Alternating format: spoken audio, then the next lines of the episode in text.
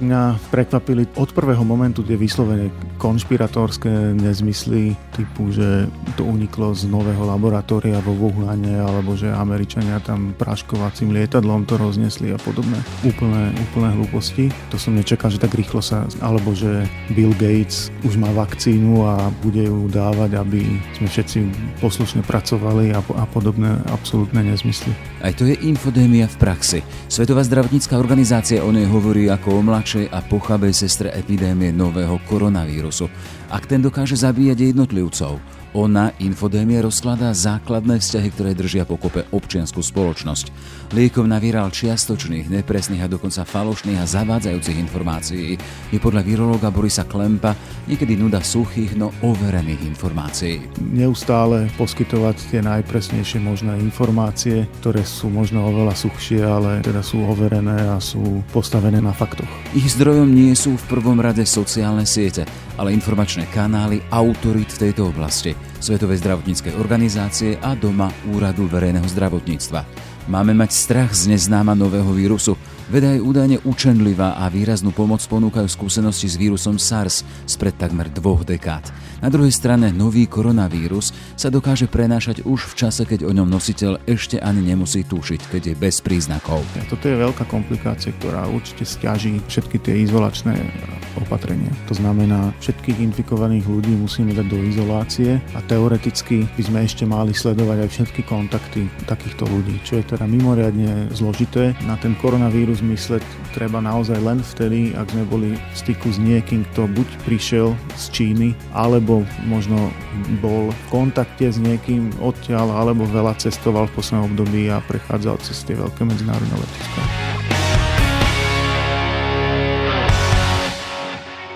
Je streda, 5. február. Moje meno je Jaroslav Barborák. Ráno nahlas. Ranný podcast z pravodajského portálu Aktuality.sk.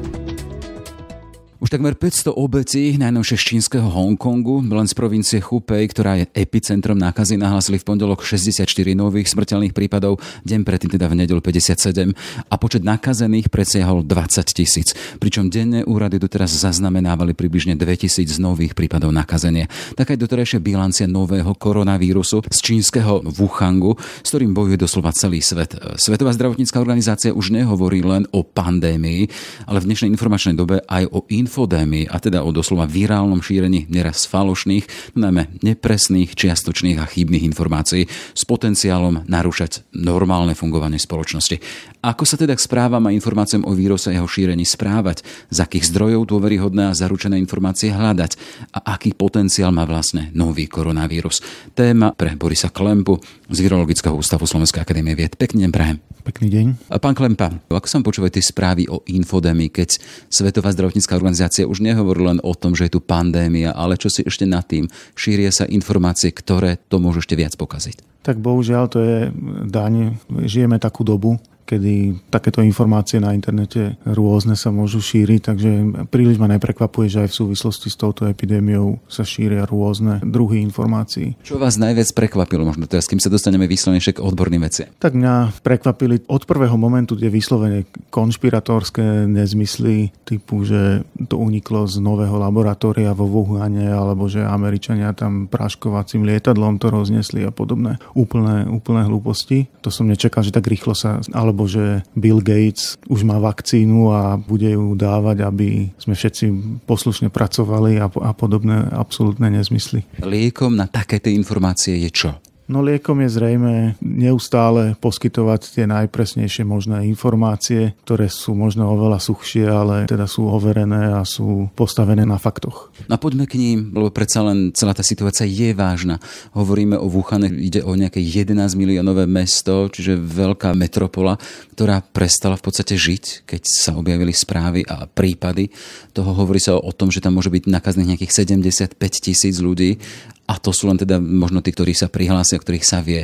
Kde sa zobral takýto nový koronavírus? Koronavírusy sú vírusy, ktoré poznáme už dlho a tie naozaj primárne ľudské koronavírusy spôsobujú ľuďom pomerne neškodné ochorenia, ako je napríklad nádcha. A tento nový koronavírus je veľmi podobný vlastne koronavírusu, ktorý pred rokmi spôsobil epidémiu tzv. SARSu, potom aj neskôr MERSu. Tá skratka SARS je Severe Acute Respiratory Syndrome, čiže vlastne syndrom akutného zlyhávania plúc a je to teda to isté ochorenie ako dnes, tento nový koronavírus. A typické, alebo to najzaujímavejšie je na tom to, že vlastne toto sú pôvodne nie ľudské vírusy, sú to pôvodne živočíšne vírusy, ktoré pri určitom náhodnom preskočení na, do ľudskej populácie vlastne môžu spôsobovať takéto závažné ochorenie. To bol prípad SARSu, takisto aj MERSu, aj tento nový koronavírus sú pôvodne živočíšne koronavírusy. Keď sa vrátime SARS a MERS, hej, sa hovorilo o cibetkách rok 2002, SARS, potom 2000 2010 nejakých MERS, ten blízkovýchodný respiračný syndrom, tam sa hovorilo o ťaváhových slínach. Teraz sa hovorí o tom, že tento koronavírus môže pochádzať z toho e, trhu, kde sa predávali zvieratá, možno meso z nich. Môže to byť takto? S veľkou pravdepodobnosťou to takto je. To považujem za tú najpravdepodobnejšiu možnosť čo už vieme, že v podstate tým prírodzeným hostiteľom toho vírusu sú netopiere, ale predpokladá sa, že podobne ako pri MERSE alebo aj pri SARSe, tam je ešte určitý medzihostiteľ, ako keby sekundárny hostiteľ, od ktorého sa potom nakazili ľudia. Čiže pravdepodobne nie priamo od tých netopierov, ale práve od nejakých takých zvierat, ktoré sú vo veľkom vlastne ponúkané na týchto trhoch so zvieratami. Vy ste pred chvíľou povedali, že ide o rovnaký problém ako v prípade SARSu, ale predsa len všetci vaši psychológovia hovoria, že ide o vírus, ktorý bol doteraz nepoznaný, pre nich nový a bojujú s tým teda nájsť protiliek na toto. Čiže v čom je to nové? No ten vírus je z hľadiska genetickej informácie je naozaj dosť značne podobný SARSu. Dalo by sa dokonca povedať, že na taxonomickej úrovni ako keby to bol ten istý druh koronavírusu, takže tá genetická podobnosť je, je naozaj pomerne vysoká. Znamená to, že naň pôsobia podobné protilátky ako na SARS? Znamená to, že všetok ten výskum, ktorý bol urobený na SARS, koronavíruse za tie uplynulé roky by naozaj mal byť aplikovateľný aj na tento nový koronavírus. Mal by byť, vieme teda, tie posledné správy hovoria o tom, že už je nejakých aj 600 ľudí, ktorí vykazujú prvé známky toho, že prešli úspešnou liečbou. To znamená, že to je vyslovene dobrá správa, že čo si na toto účinkuje, alebo sa na to pozráte vy zo svojho pohľadu zo skepsou? Určite to dobrá správa je, ale treba rozlišovať dve veci. Za prvé, že v súčasnosti ešte stále tá liečba je predovšetkým symptomatická, to znamená len pomáhame tomu pacientovi uľavovať mu od jeho príznakov. Čiže potlačame horúčku, potlačame nejaké tie dýchacie problémy, doplňanie tekutín a tak ďalej. Táto tzv. symptomatická liečba primárne vlastne nie je zamierená voči tomu vírusu. Je, jej cieľom je len pomáhať pacientovi a v podstate čakáme, kým si ten pacient a jeho imunitný systém s tým vírusom poradí sám. Takže tí, ktorí boli doteraz takýmto spôsobom vyliečení, boli vlastne len im bolo pomáhané, aby si poradili sami ale zároveň sa už objavujú prvé správy, že boli úspešne podané niektoré špeciálne antivírusové látky. Vlastne v poslednom období veľmi často sa používa tento tzv. off-label využitie liekov, čiže antivírusové látky, ktoré primárne boli vyvinuté voči iným vírusom, tak sa skúšajú, či by mohli byť účinné aj voči tomuto. A tie prvé správy ukazujú, že takéto antivírusové látky by mohli byť účinné aj voči tomuto koronavírusu a už aj boli použité. Spomínajú sa teda látky, ktoré sa používajú proti AIDS, potom v súčinnosti s ďalším proti chrípke. Čiže môžeme hovoriť teda, že ten výskum v iných oblastiach jednoducho pomáha aj zatiaľ v nepoznaných vodách. Jednoznačne áno, takisto veľmi pomáha to, že už máme vlastne kompletnú genetickú informáciu tohoto nového vírusu. Vďaka tomu, že je tak podobný SARS koronavírusu, tak vieme vlastne modelovať jeho štruktúru, vieme namodelovať, že ktoré z týchto antivírusových látok by mali byť schopné sa viazať na tento vírus a tým ho inaktivovať, alebo ktorú jeho zložku by mohli byť schopné inaktivovať. Takže všetky tieto vedecké vlastne poznatky určite veľmi pomáhajú. To vieme v úvodzokách vedcov, koľko ešte trvá od toho, až kým sa to premení možno na účinnú látku, ktorú potom môže prijať pacient. My ho, teda hovoríte o tom, že zatiaľ liečíme iba symptómy, ale neliečíme ten koreň, ten pôvod. Koľko to ešte môže trvať, kým príde účinná látka? No v prípade tohoto off-label využitia, čiže keď využívame látky pôvodne vyvinuté na iné vírusy, pokiaľ sú už vlastne schválené, registrované, sú na trhu napríklad voči chrípke, tak tie vieme použiť okamžite. To je vlastne tá veľká výhoda, to lákadlo, prečo sa vždy takéto niečo skúša, že či niektoré z tých existujúcich fungujú. Pokiaľ by malo ísť o úplne nové látky, tak tam bohužiaľ tá bezpečnosť vlastne nepustí a treba klinické testovanie, treba testovať bezpečnosť týchto nových látok a tam už určite sa dostávame do horizontu pol jedného roka. Ale v aktuálnej situácii, v akom sme stave? Sme v tom, že vieme a už aj niečo podávame? No to je trochu otázka mimo mňa v tejto chvíli. Ja len čerpám z tých správ, ktoré sú vlastne dostupné a teda už som sa dočítal, že boli úspešne podané niektoré z týchto látok, ovšem zatiaľ je to naozaj len tzv. anekdotický prípad, čiže treba si počkať, či, či sa účinnosť týchto látok potvrdí. Čiže hovorím o nejakých anekdotách, o nejakých jednotlivých prípadoch. E, presne tak. Zatiaľ ide o ojedinelé použitie, využitie, ale my musíme si byť istí, že to nebola náhoda, ale že to je teda systematicky účinná látka. V každom prípade ten nový koronavírus zostáva e, v úvodzovkách zabijakom, keby sme to porovnali možno so SARSom, ktorý bol pred tými 2002, čiže 18 rokmi. Odtedy vieme teda, že bolo nakazených nejakých vyše 8 tisíc ľudí a desatina z toho zomrela. E, dnes máme mesiac to, čo vieme o novom koronavíruse a nakazených zatiaľ evidovaných nejakých vyše 20 tisíc. Zomrelo 426 k dnešnému dňu zatiaľ, čo vieme, teda oficiálne potvrdených. Čiže to nepomerne viac. No z hľadiska šírenia zdá sa, že tento nový koronavírus je, sa účinnejšie šíri a to vlastne spôsobuje tie veľké počty prípadov. Na druhej strane z hľadiska toho priebehu ochorenia sa zdá, že to je našťastie trochu miernejšia forma ako bol SARS, čo teda naznačujú aj to percento smrteľných prípadov a teda ukazuje sa, že tie smrteľné smrteľné prípady sú hlavne u starších ľudí alebo u ľudí, ktorí už majú nejakým spôsobom nalomené zdravie. Takže v tomto, aj v tomto tento vírus vlastne trochu pripomína vírus chrípky, ktorá takisto môže byť smrteľná, ale teda predovšetkým u starších ľudí alebo u iným spôsobom oslabených ľudí. Už sme to spomínali, to 11 miliónové mesto e, Wuhan, e, kde sa v podstate zastavil život. Vieme, že keď hovoríme o tom, že sa to teraz ľahšie prenáša, je za tým iste aj ten posun doby, teda že predsa len aj Čína už obchoduje viac so svetom, lebo sa to roznáša. Vieme, teda sú prípady e, roznesené aj po svete. Najviac zatiaľ, ako som si všimol, v tej oblasti Japonsko, Korea, teda Južná Korea,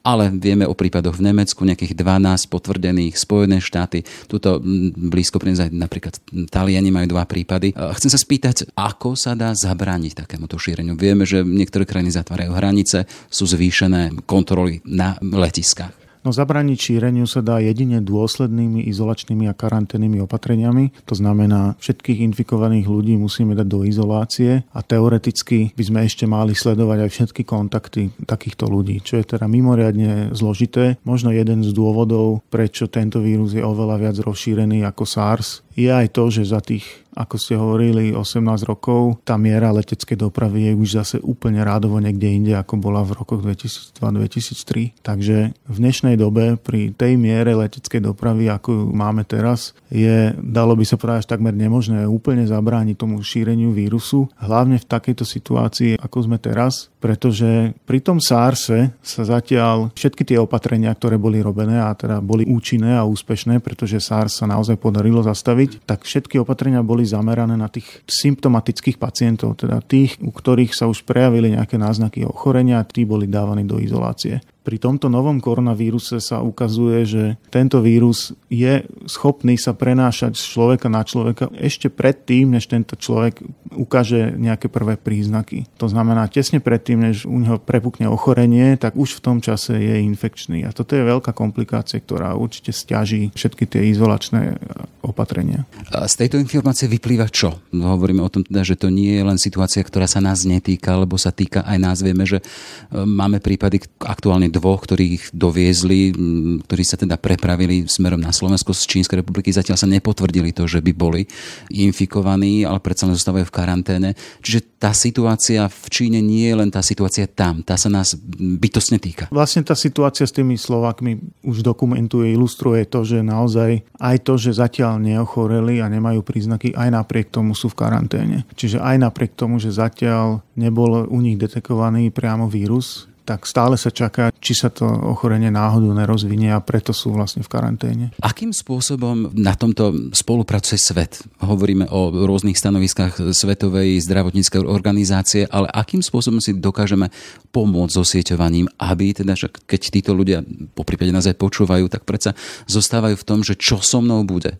Aktuálne nevykazujem žiadne známky toho, že by som bol nakazený, ale neznamená to, že nakazený nie som. No v tom celosvetovom meradle jednoznačne tú vedúcu úlohu zohráva Svetová zdravotnícká organizácia VHO, ktorá vlastne aj vyhlásila ten stav medzinárodnej núdze a tým pádom sa to naozaj táto epidémia stala globálnym problémom. No a s touto Svetovou zdravotníckou organizáciou už sú v podstate povinné komunikovať všetky jej členské krajiny a teda koordinovať svoje kroky s ňou. Európa a v podstate všetky väčšie krajiny, aj väčší hráči majú tie svoje ešte potom ústavy alebo centrá pre kontrolu chorób, ako je známa americká CDC, Takisto my máme Európsku CDC, čiže European Center for Disease Control, ktoré s tým VHO priamo spolupracuje a s ktorou zase jednotlivé členské krajiny takisto musia koordinovať svoj postup. V každom prípade vysielame pre Slovákov, ktorí nám rozumejú a hovoríme o tom, že zatiaľ sme tu na Slovensku preverovali asi 5 prípadov, nie?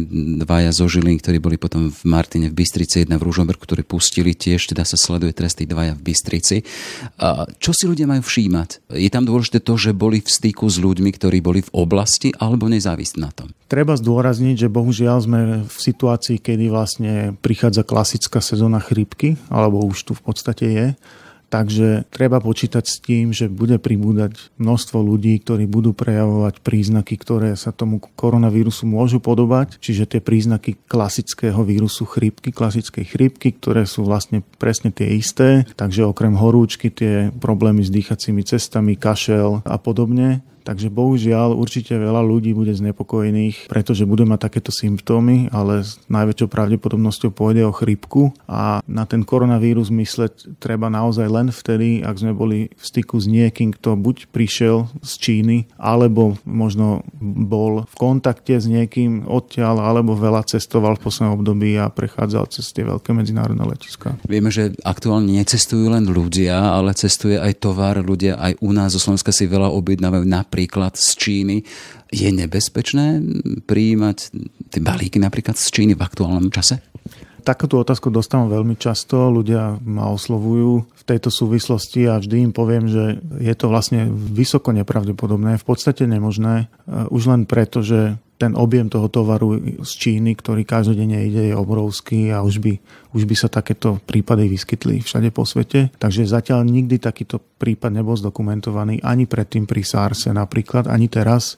Aj čiste z toho hľadiska virologického treba povedať, že ten vírus vo vonkajšom prostredí mimo hostiteľa, mimo hostiteľskej bunky nie je príliš odolný a teda pomerne rýchlo stráca infektivitu, infekčnosť. Takže v tom balíku aj ak by náhodou naozaj chorá osoba ten balík balila, čo už je nepravdepodobné a naozaj do neho nakašľala alebo nakýchala a že by sa ten, ten vírus do toho balíku dostal, tak počas tej dlhej doby transportu vlastne určite je inaktivovaný. A keď sme začínali aj týmto infodémiou, teda tými nebezpečnými čiastočnými či zavádzajúcimi informáciami, e, len taký obraz napríklad z Talianska, kde sú potvrdené nejaké dva prípady, ktoré sledujú aktuálne.